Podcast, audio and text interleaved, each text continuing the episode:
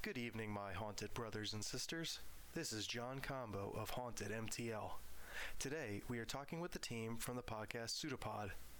Speaking with me is Alex Hofelich, Karen Bovenmyer, and Shawn Garrett.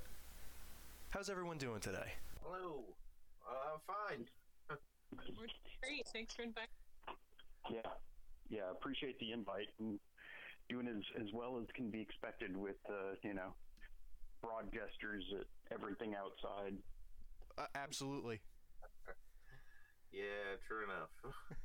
Well, thank you guys very much for for uh, giving me this opportunity today.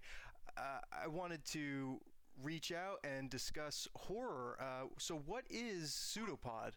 Uh, we are a a podcast, uh, fiction uh, podcast, uh, reading of short stories, available for free across a wide range of spectrum of time. Uh, current authors, recent authors, old authors. Uh, we do it all, uh, but it's specifically fiction reading. Um, a little bit of commentary from the host, but but our purpose is to present short fiction in a uh, in a read format for the audience. So, Pseudopod is a subsidiary of Escape Artist. Uh, Karen, is that correct? Um, we are one of the four podcasts that makes up the Escape Artists company. Yes. And and specifically, what type of fiction is Pseudopod associated with? We are a the horror podcast um, compared to Escape Pod, which does science fiction, Podcastle, which does fantasy, and Cast of Wonders, which does um, young adult but it is any any genre, anything that has a sense of wonder to it. So uh, we are specifically the horror podcast, and then although sometimes we publish science fiction horror or fantasy horror or even a young adult horror, for us it, it must be horror. If you could uh, each, starting, uh, Shawn, we'll start with you. What is each of your roles uh, at Pseudopod? I'm co-editor. Uh, I've been co-editor since uh, 2011. so that means uh, that I'm in the process of picking the stories and assigning the readers and generally deciding what gets on the podcast. Uh, Karen? I am the assistant editor. Uh, and one of my primary duties is to give my perspective on stories that have made it through the gauntlet and to the uh, to the highest levels that we're trying to decide what goes on to the podcast. So I sort of like weigh in with my own opinion, um, and then also uh, helping manage our team of associate editors who do all of our first reading. So our first line of readers that read all of that work that comes in. And Alex. Well, and I also want to throw in that uh, Karen is a master of documentation, and she keeps a lot of the the paperwork uh, in order that the rest of us don't. Yeah. She, she she is particularly uh, particularly adept at it. Um, I, I do a lot of the uh, same thing, share share the load, and uh, I'm also the one who tends to go after um, when we're querying estates and uh, pursuing rights. Uh, we we pay uh, professional rates, the SFWA approved professional rates for all our original fiction, and then for reprint fiction, we um, pay a flat hundred dollar uh, reprint fee, and we've been paying for the last 14 years that we've been a podcast. 14 years. So that that uh, brings me to my next question. Uh, Pseudopod is going to be celebrating a big milestone here shortly. Uh, well, um, the yeah, we we've we've got a uh, we've got a pretty big milestone coming up uh, next year. We're we've got a, a few plans um, for that. Not not all of them that we can uh, that, that, we can uh, point to. One of the things that we would like to highlight is our um, sister podcast, Escape Pod, who started a year before us. They're celebrating 15 years, and they have partnered with Titan Books to release a printed anthology uh, coming out this fall. And if that goes well, then yeah, there there may be further opportunities. So everybody should pre-order that thing. I know I am. So, uh, and uh, you guys have the seventh, seven hundredth episode coming up here uh, shortly, right, Alex? Yes. Yeah. Yeah, we're. Uh, we, we um, one of the things that, that we realized is um, we were discussing next year about we try and do big milestones for know, big milestone stories for every multiple of 25. Okay. Uh, we try and bring something classic back. You know, we, we, we try to, to show the, the breadth and depth of the horror genre. Um, everything from quiet horror to, to splatterpunk, from you know, pulp and gothic to, to modern. And we realized that we had never, ever run a story by Poe. And so Poe is such a titan. He he looms over the entire genre of horror like a bust of Pallas, and so we had to figure out something that we could do. So we're we're actually going to be running a month uh, showcase celebrating Poe and his influence on the genre, both uh, people shortly after him and then modern uh, influences as well. So, are you giving uh, Haunted MTL a bit of uh, exclusive content that we can expect a Edgar Allan Poe story for the 700th episode? Yeah, absolutely. Yeah, and and that month in general, uh, pretty much uh, will be Poe and Poe related material. So. Great, awesome. Uh, Karen, why do you think that, that horror, the horror genre, still has a large appeal? I mean, you uh, Pseudopod is one of several podcasts that does exclusively horror, but for you guys to have made it to your 700th episode to be continuing after 14 plus years is incredible. Why do people continue to listen to horror all year long? I think that horror is a particularly important genre to help us process our emotions. Um, and I know that right now, because the world is uh, going through such a difficult challenge, some people, you know, need to step away from some darker emotions right now because it's a lot to process, right? But people will always come back because we have all these things sort of locked inside us that horror likes to step into and explore and say, you know, what does it really mean to be human? And what are the choices that we make when we find ourselves in extreme situations? And, you know, how do those how do those define us as human beings? And I don't know, Stephen King, I believe, is the one who said that for him, he wrote about things that frightened him that helped him process um, just kind of bad things that happened to him, bad things that are happening in the world around him.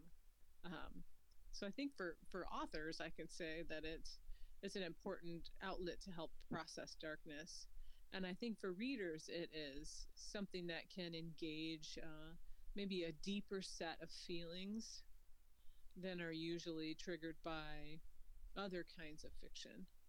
Um, so I think horror it pushes the boundaries. It always has, and it takes people to places that enables them to feel things. I think that maybe other fiction doesn't. Um, that's I think that's I think that's my opinion. Um, Alex, Shawn, do you guys have more to add there? Um, I'd say from a personal point of view, I agree with, with everything Karen said. From a personal point of view, um, I was a big fan of scary stuff since I was a very little child, and uh, it was only much later in my life as an adult that I began to realize that retroactively, oh, I had all these anxiety issues, and this was my way of dealing with them. So I think that is to some degree true of the larger audience. Um, not all people, you know, some people are just looking for entertainment. Uh, but for some people, I, I think it, it ends up being something that helps them uh, by giving them a structure that allows them to, as Karen said, work through uh, how they feel about certain things. And uh, if our Twitter feed is to be believed, uh, we've we've had quite a number of people uh, as listeners come on board as listeners who didn't think they liked horror and then discovered you know that there were certain stories that Pseudopod presented that they liked an awful lot. And so uh, you know it, it, it, that's another thing is we we're very big about uh, highlighting the full range of what's available in our genre and kind of fighting the uh, the stereotypes uh, that get presented of it, the, which are understandable because there's a lot of lazy, you know, horror type stuff out there. But I think that uh, for the audience, often they wouldn't think they would like a show like ours because they think they know what it's going to be like ahead of time. But then you know, as I often say, listen for a month, listen to four stories. If you don't like all four of those stories, then uh, then okay. But we do try to present a wide enough range of stuff that uh, I think we we uh, we hit what a lot of different people want out of the uh, out of uh, you know just the experience of fiction. Yeah, and I would yeah. add each of us have very different tastes in some regards because there'll be a story that um, one of us is just like, wow, you guys, this one, gotta read this one. And the other two of us will read that one sometimes. And sometimes we're like, yo, yeah, wow, look at this. This, hi, hi, you know, oh my gosh. And other times we'll, you know, respond back with, well, that's not really my kind of thing. I don't know about that one. I mean, it's got good skill, but it's got this thing in it that I particularly don't like. But then, you know, the other two will come back with, yeah, this this is extremely high quality, and I really like this, this, and about it. And we'll we'll fight with each other too on some. I'll like, okay, well, if I get to have this story, then you know, let's negotiate on this other story here. That I, so yeah, and I think that that adds to some of the breadth of what it is that we do on on Pseudopod and and opening things up. And then to respond to something else Shawn said is, I'm one of these people who didn't know that I liked horror I actually hadn't read any King until I was, you know, 40. Right. um, as a little kid, I read all science fiction and fantasy, and I and I loved it. But um, I loved I loved scary science fiction and scary fantasy, and I always begged my mother to read me this poem um, called Little Orphan Annie that were about these goblins that would come and take away evil children. Um, and it's absolutely horror. It's about the children being snatched and carried away into who knows where. And it used to terrify me, and I would beg my mother to read it to me. Right. And then as a English major in college, when I started my writing career, all of my writing was dark and scary uh, stuff. It was all science fiction and fantasy, but all of it was horror. and so it wasn't until I started uh, winning some awards for horror that I realized that I was a horror writer and started going to the Horror Writers Association stuff. And then I was like, oh, oh, these are these are my people too. Same same that I find at uh, you know the science fiction conventions and the fantasy conventions. Like, uh, yep, I'm. This is this has been. I was a high anxiety, highly imaginative Dungeons and Dragons playing child, and I loved monsters and I loved scary things. Um, and I think it was because they helped me deal with my my everyday anxieties of just just being a high anxiety child. Okay, so Alex, you, uh, how about you uh, as far as the appeal of horror? Well, I I'm just gonna add a little bit more to that that depth and breadth of the the, the genre. You know, not every story, um, you know, not every everyone is not going to love every single story. I mean, even we on editorial, uh, we we each have a couple of stories where we're like, no, no. If I had the chance to veto one, that would be it. Not going to name names, but um, there's also the the flip side of that is every single story is somebody's favorite because even the ones where sure. even the ones where I would pick, okay, that that one would go. I've had people come up and go, "That is my absolute favorite story. That's the one that hooked me in." And you know, I'm I'm here for I'm here for this because of it. So, you know, we're yeah, it, it, it's good to have kind of the the broad uh, view of of tastes and opinions. Absolutely, and I, I, mean, I will say for a fact that uh, I think you guys do a great job of forewarning listeners uh, with with uh, content warnings as far as like, hey, this deals very strongly with this subject or that subject, stuff that people might be dealing with. Uh, I will say, I think recently the episode uh, Funds, which I think I made it maybe about 10 minutes into, and I was like, I can't listen to this anymore. Um, and, and if I'm if I'm mistaken, tell me. But Karen, did you narrate that? Were you the uh, host of that episode? Uh, no, but I helped work on editing it. You, you did uh, okay. with a couple other members of our of our editorial staff. So uh, we uh, three of us who happen to be female edited that story, um, working directly with the um, the male author, um, and it's really intense, but it's uh, it's also really like a really interesting ending and you know that was one that came through that we all had like a lot of opinions on and sure. in uh, our staff and i don't know if we're unusual in this fact or not but we really talk a lot with our uh, associate editors about their we really value their thoughts and opinions about the stories and bring those deeply into our discussions and we also uh, tend to share out more i think when we are declining stories. Sometimes we will really share with the people who've submitted to us the reason why we didn't their story didn't make it to the the top level so that they can learn and grow and improve because we want them to keep writing and we want them to keep sending us their best stories. And you know we want to dispel some of that mystery of why didn't my story make it and I think that's a great service. There's a lot of submission requests out there that more often than not you just received a you know thanks for submitting but it's it's not right for us whereas when you submit to pseudopod you get uh, hey you know this we're not looking for this at this time or in this area so i i know that there are writers out there who are not at the level of Stephen King or some of the other big people who are just trying to get their first little piece of flash fiction or something out there that that means the world to to just know hey this is where I need to fine tune what I'm working on. Yeah that yeah, was we do get thank you emails from people. Yeah I was gonna say that was kind of um that was one thing that I wanted to institute uh, very strongly when I came on board, which is not to say that we weren't doing it uh, before that, but um, uh, seeing the importance of feedback in the submissive submission process because essentially genre magazines have always been struggling, but they've certainly been struggling, you know, more so in terms of money and staff and that kind of thing. Uh, say in the last 20 years or 30 years or 40 years.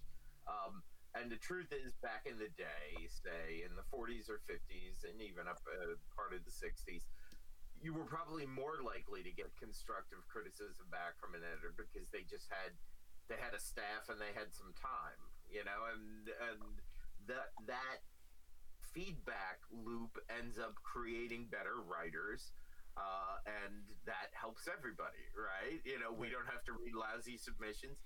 People get better stories. You know, everybody wins. But uh, and and so you know, as as we began processing submissions, it just seemed important to me that we try to give some good, some strong feedback.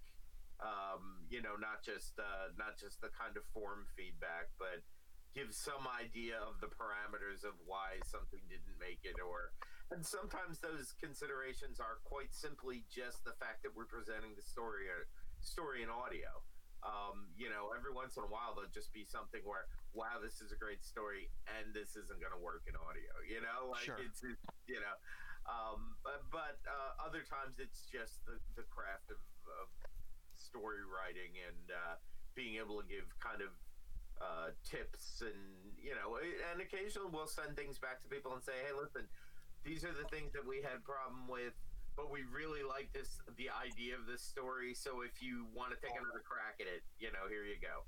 Uh, and sometimes we don't.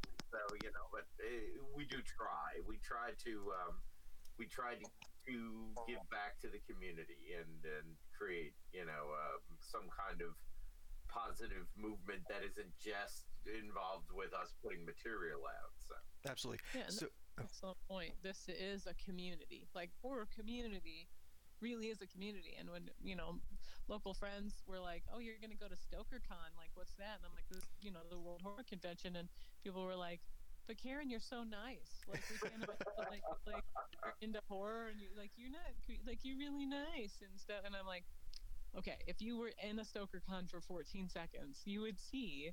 what a wonderful community there is among the horror writers and publishers and it's just like it's such a welcoming and warm and friendly and open community um, and so i feel like you know what what we are doing as far as outreach uh, we want to have relationships with authors we want to have relationships with the people who are submitting to us and we want to be encouraging and helpful.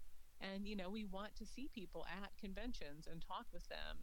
And uh, you know this is it's a community that we have here. And i know alex is really very active in uh, some horror horror writer chapters that are nearby. Alex you want to speak about that for a little bit? Um, yeah it's uh, i'm not a writer. I'm just just an editor. My my day job pays for other stuff. Um, but the I, have uh, been getting really involved with the Atlanta chapter of HWA, and apparently we're we've we've broken out of our uh, last uh, couple of spaces, and we've had to kind of re uh, make adjustments. We're growing uh, quite nicely, but um, yeah, we're it's been it's been nice to get out and do some of the regular personal um, interfaces with with some of the community and being being able to have a little bit of that conversation. One of the things um, that was um, in participating with HWA and in kind of the, the whole Stoker process and um, you know, working with a, a, number of people in the community, one of the things that we realized uh, it doesn't get nearly enough attention is every year there's a large swath of collections and anthologies that come out every year. I know last calendar year there was at least 50 anthologies and about 100 collections, oh, wow. author collections of, of short fiction that came out in 2019. And it's so easy for so much of that to get lost. And that's two collections every week for a calendar year, um, and one one anthology a week. So one of the things that we're doing to try and help bring a little bit more visibility back to the community is we blocked off November and December of this year to kind of highlight stories from anthologies and collections that are published in 2020. So we're we're trying to help shine a spotlight and kind of amplify the message of some stuff that's coming out this year. Know, get it get it a little bit more visibility, a few more eyeballs, get get a few more people talking about it, and get a couple more interesting modern stories to put in front of our audience. So, uh, speaking about uh, you know people submitting and the community. What uh, percentage of original content, uh, Alex, is uh, is Pseudopod? Your your monthly episodes. What percentage would be original content? Um, somewhere in the thirty percent range. 30 uh, right now is original content, and some of that is uh, we're trying to show depth and breadth of of the uh, of the genre. You know, trying to show range in, you know, because there's so many places for, you know, fiction to, you know, get not seen. So many, so many little tiny markets and just not enough, you know, share of eyeballs reading those or ears hearing it, ears hearing it. We want to, you know, we, we do a fair number of reprints just to try and help highlight that. Right. Um, we're also trying to, uh, one of our efforts, regular efforts, is there's people can point to Mary Shelley and they can point to Shirley Jackson, maybe, um, and then uh, maybe name some some modern um, women who wrote horror. But trying to fill in data points between those, uh, there's there's a lot of erasure that has gone on um, and continues to go on to, to forget those those women who've been writing horror all along. So one of the things that, that we are making an active effort to try and do is bring some more of those stories back in front of people and make them aware of that. Um, and you know, another a, another part of that is frankly budget. You know, we've um, you know, SFWA raised the the rates from six cents a word for original to eight uh, last year, and so in order for us to maintain our status as a uh, as a SFWA qualifying organization, we're paying more per word, and it's still a pittance.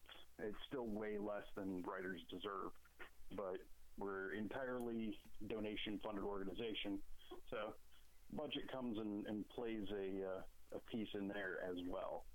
But we try and uh, get squeeze out a few more um, squeeze out a few more original stories each year in exchange for doing a couple of public domain stories. Sure. And uh, where where can we find where, where's the location that uh, listeners can donate at if if they so choose? Hey, the, pseudopod.org, and right up at the top, they can click on Feed the Pod, and that is uh, that provides a number of opportunities to donate. There's uh, we've got a regular Patreon feed that has uh, recurring content out there that's an additional above and beyond. Um, we've also been running bonus stories. We'll throw a bonus story out one a month um, to our donors. Um, Patreon is, is one of the preferred platforms, but there's a number of others um, for for folks that would like to uh, throw some cash our way.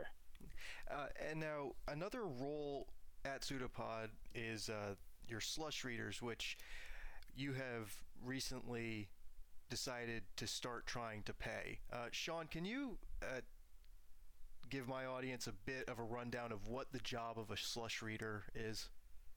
Uh, yes, and um, what uh, officially they are. Karen, you use the term associate editor is the official title, uh, but we use slush reader. Is is is associate editor correct, Karen? Uh, let's see if she's there. She might not. Whoop. I'll get it. Yes. yeah, uh, associate editor is the term we use for our slush readers, which is also known as first yeah. readers.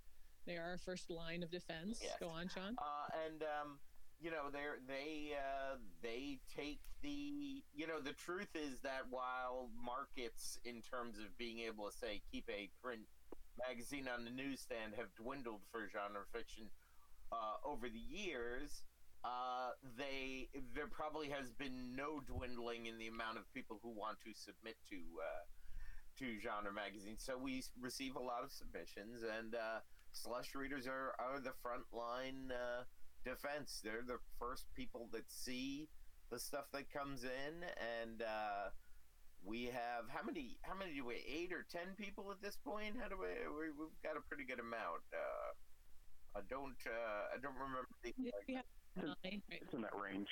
Yeah.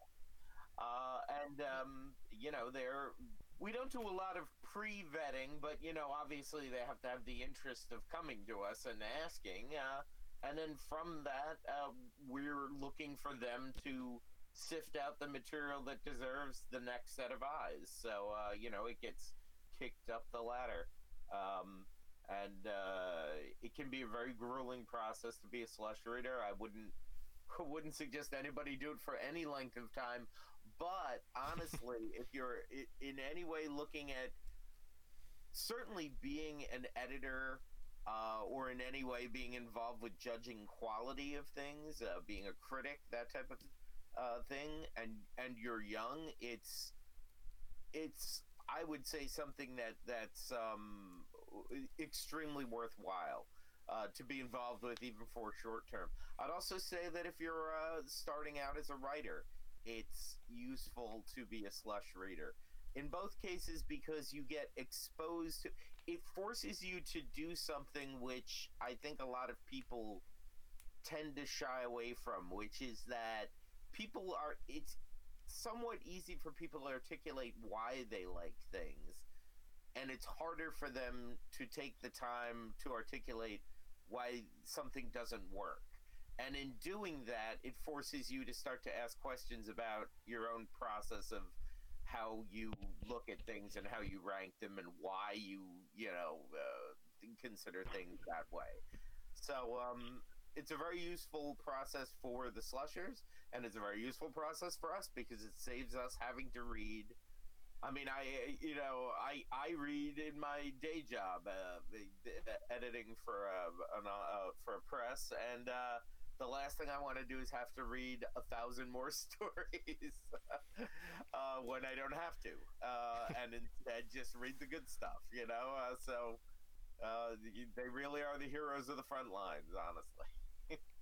So and one of the other skills that that's really um, to to add on to what Shawn was saying to hone here is being able to step your game up to the next level, being able to articulate why something doesn't quite work. This is good, but it's it's missing something here, or you know, these are these are the you know, kind of the the it almost worked, but you know, we need to be able to develop empathy for these characters. We just can't quite do it, or this voice isn't quite right, or you know, great story, but it completely, you know, just the the ending just completely falls flat. Yeah, and being able to articulate those yeah, as as I've often said uh, when we bring slushers on, uh, I think it's in the, the kind of cover uh, text that we give them to read. Uh, it isn't slushing is is a, a, strange thing because it isn't the great stories uh, that are a problem because you read them and you're like, this is great, and I'm gonna kick it up. And it isn't the really bad stories that are a problem because you're like, well, this is terrible and I can easily tell people, you know, tell the author why uh, there are problems with it. Uh, it's the almost theirs, and you begin to like, you know, really realize that this is what you're going to have to sharpen your teeth on uh, as as you get into it, uh, because you know there'll be things where you're just like, oh, this is such a great idea for a story, but the execution is, you know, a problem, or this guy has a great voice, but there's no story to the story, you know, and and and making those distinctions is is uh, a skill that you have to develop over time. Yeah, absolutely. Um, so, yeah. Car- oh, go ahead, Karen. You got. Well, when I was an early author, like when I had first graduated with my MFA, I, uh, through a contact, started doing slush reading for Nightmare Magazine by John Joseph Adams, and I spent four years working for Nightmare Magazine, um, trying to read three stories a day uh, that were coming in through the slush pile, and I think I I learned a lot from that. I usually would recommend six months to a year for a new author um, to do slush reading to learn, you know, kind of their ropes, but. I, you know, I'm just going to agree with these guys. I think it really helped uh, sort of fast track my development in adjusting from what MFA school writing is like to what actual like selling your work for publication is like. It was very useful for me as a developing author. Yeah, reading slush will uh, rid you of some of the more airy fairy kind of uh, concepts that you you get in uh, in writing classes or uh, from a purely academic point of view which are all good ideas to have, but still, you know, in a, in it really does kind of ramp up the practical aspects of uh, of of reading a whole a whole lot of fiction. It it ramps up the practical aspects that you as a writer should uh, should be focusing on. So, so one of the things. Uh, as far as pseudopod is concerned, you guys look for a range of stories I believe for Pseudopod, Flash is 500 words or less, and then on average for uh, long stories, you're looking for a minimum of two 2,000 words, I think. Alex, maybe you know. Well, um, the Flash, we, we aim for 500 to 1500. Okay. Um, the once there there is kind of a fuzzy area. Yeah, if it's more than 1500 but less than 2000, we could run it as an own as its own story, and we have done that with a, a handful, um, like the story that we ran for Good Friday yesterday, and um, one we ran last year about uh, you know, malicious uh, balloons. Right. It's the, those you know those are great compact stories, and they if they they don't we don't want them to overrun their their welcome, but we like to bundle flash stories up to um, do kind of a flash on the borderlands and try and pair three thematically together and uh, make a, a full episode about a our sweet spot's about a 4500 word story because that's about a 45 minute episode. It's about a because we we still aim for even though nobody's commuting right now we aim for about a commute length of you know something where you don't want horror to horror in particular. If you're working on building tension you don't want to have somebody stop you know somewhere around the uh, 80% mark in a story Right. you know they're ideally it's best consumed in a single sitting And and so uh, I, before Pseudopod, I had never heard the term flash. I had never considered that short a story. What what's the secret behind a fifteen hundred word or less story? What what what are you trying to do, or what does an author need to do to make that work? Ooh, I can speak to that one if Go- you guys don't.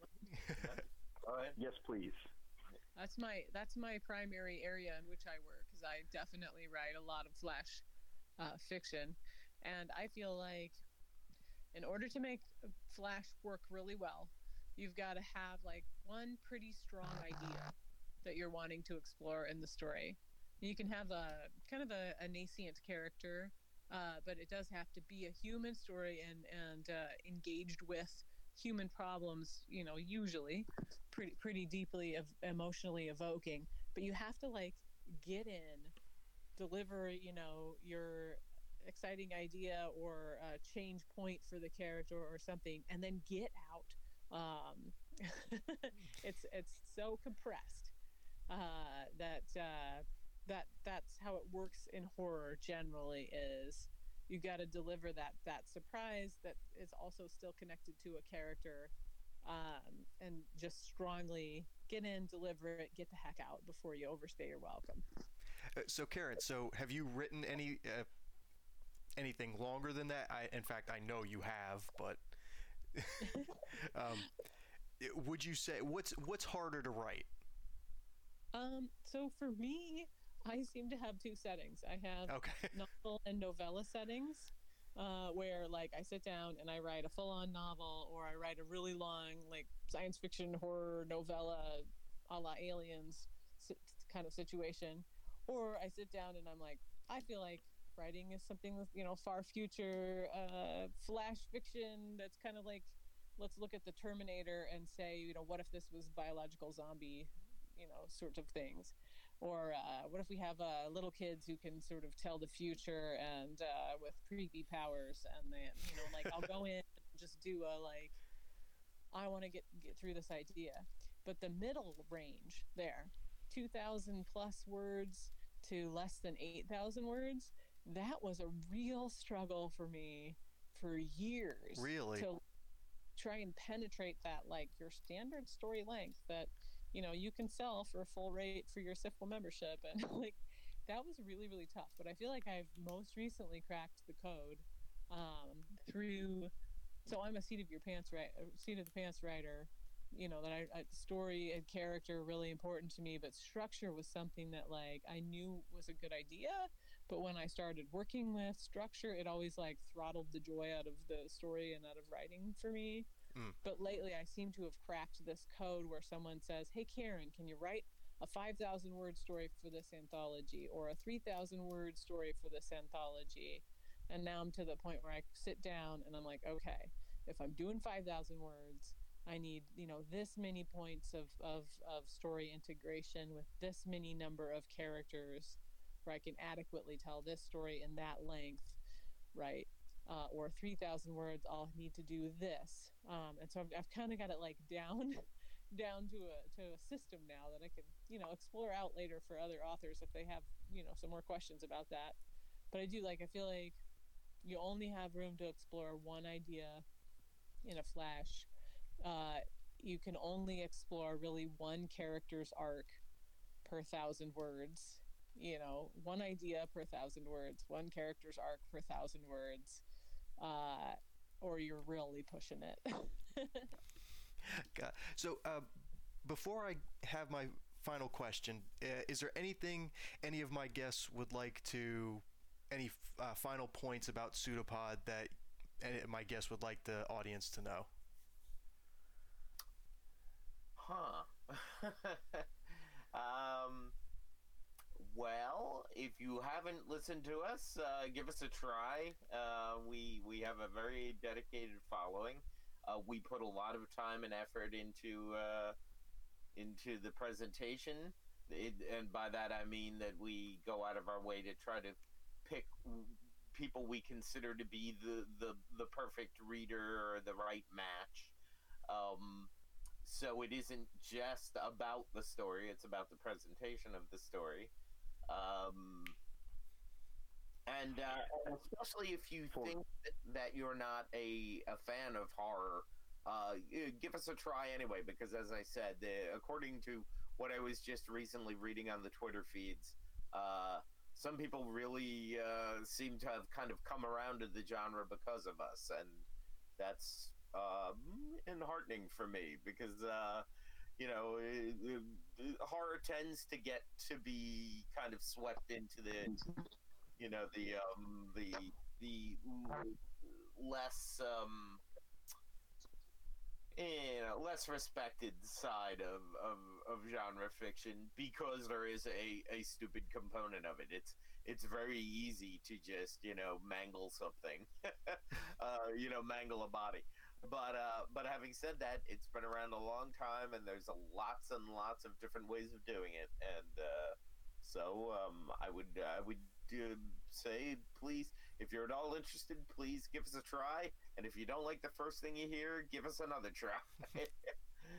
yeah, and um, we we try and take the approach of every episode is somebody's first, um, but we also have uh, on our front page um, under the episode selection, we've got a you know something to help people get around the fact that we have practically 700 episodes uh, in the back catalog for them to, to listen to.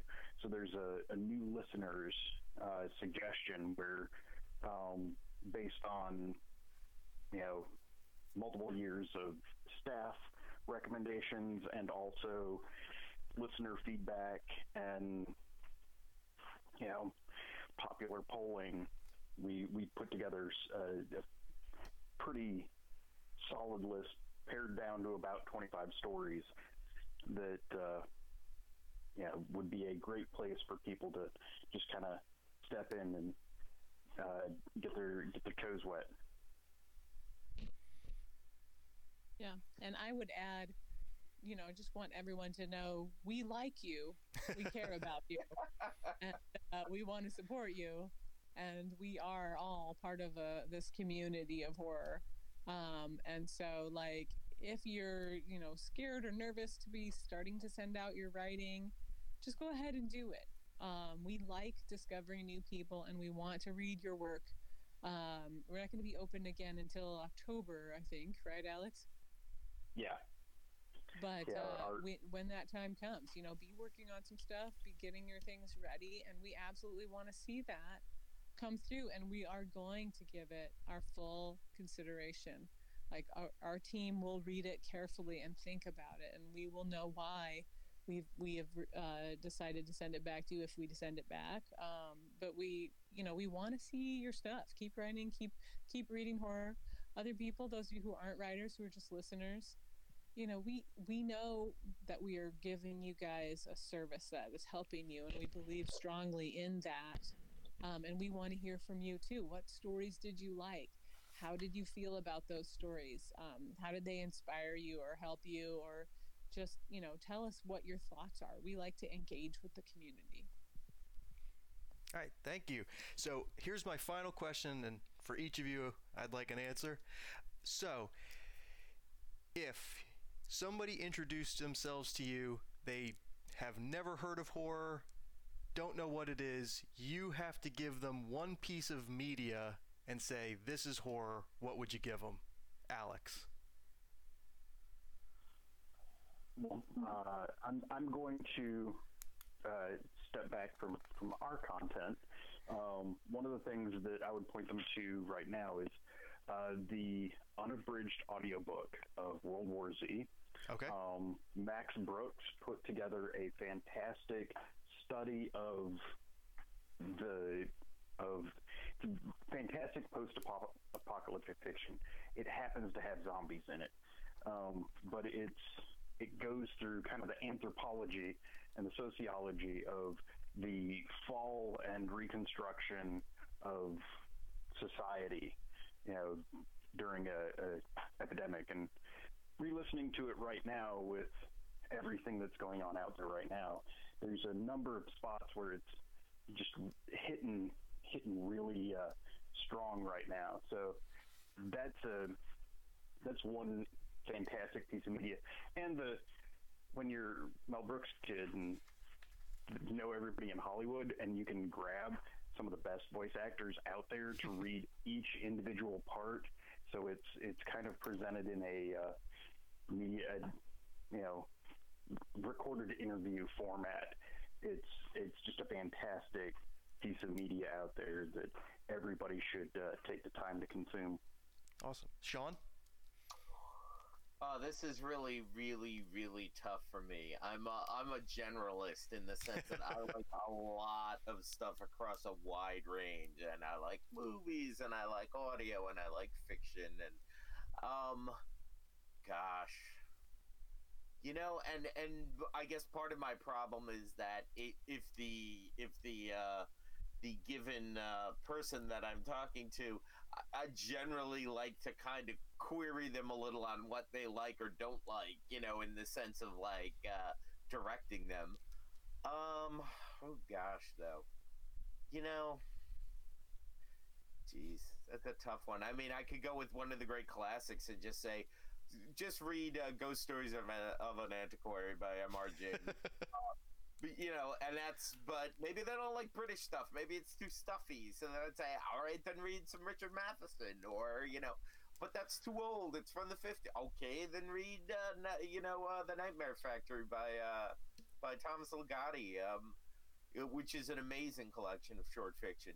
Uh, there's just a lot of stuff out there. I mean, uh, I think that, you know, the, the problem is, there's lots of kinds of horror. So it would be difficult for me to say what this is horror for you, you know, without knowing who you are.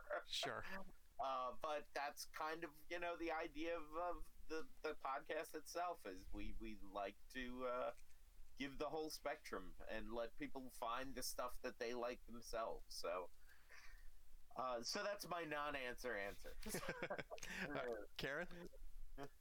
Uh, so for me, I think I knew Frankenstein was horror, and I knew Edgar Allan Poe was horror to me growing up. Um, and then, like I said, I hadn't really read King. I hadn't really read modern horror. I didn't really watch modern horror movies. But like uh, when I decided to go and get my MFA, um, right beforehand, I met a um, editor at a convention and he said, "Hey, I am I'm coming out with this new uh, anthology, and I would really like for you to send me a story because I found the question that you asked me during my session really intriguing, and da, da, da. and I was like, oh, okay, well, what what is it? And he said, well, it is a horror anthology. Do you write horror? and at the time, I didn't really know that that's what my science fiction and fantasy were. That they were all really dark, and and that they were in fact horror. But I and I was like, uh. But what came out of my mouth was, sure, Mr. Editor, of course I write horror, no problem. Uh, and so then I and he said, okay, great, get it to me in three months. And I was like, already. And I went home and I was like, oh my gosh, what have I gotten into? What even is horror? I don't even, you know, how do I know? And so I did this little internet search. I was like, all right, I need somebody to tell me what horror was. And then this um, podcast came up called Pseudopod that I had never heard of before.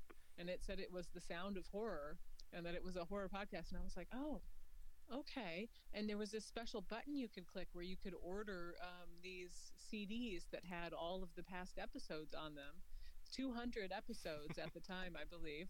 And so I got 200 episodes of this this thing called Pseudopod, and I listened to it. I chain listened to it because I was scared. I wanted to know what horror was, and that and as I listened, um, I started to just really understand what it was that horror was, why I actually was a horror author, and that I actually had been writing horror ever since I was a little child, uh, and that this really was for me. And I sat down and I and I wrote that story, and I happened to have um, a mentor, um, Nancy Holder, who is a, a Bram Stoker winner was my my mentor in my writing program at the time. I got a, my degrees from the popular fiction degree from Stonecoast uh, University of Southern Maine, and so I kept sending her these stories, and she was like, "Nope, nope, nope, nope," and I was like, ah! until finally, I think it was probably after I had just finished listening to all of the pseudopod CDs, I finally wrote something that she wrote back, and she said, "This, this one, this is the one." And uh, so then I kept developing that story and wrote it, and I'm happy to say that the that the uh, editor accepted the story, purchased it, paid me for it, and then asked me for another story for his next anthology. um, and it was for me absolutely thrilling when I sold one. I sold one of my early stories to Pseudopod. And I was like, oh my God, I actually sold to Pseudopod. Oh. and then when I met Alex and he approached me about becoming assistant editor, I was like, have I died? This is amazing. so, you know, that's the sappy answer that I think Pseudopod was what really told me what horror was, but it's true. All right. Well, I would like to thank my guests, Karen Bovenmyer, Alex Hofelich, and Shawn Garrett. Thank you guys very much for your time. I really appreciate it. You're very welcome. Thank you. Thank you.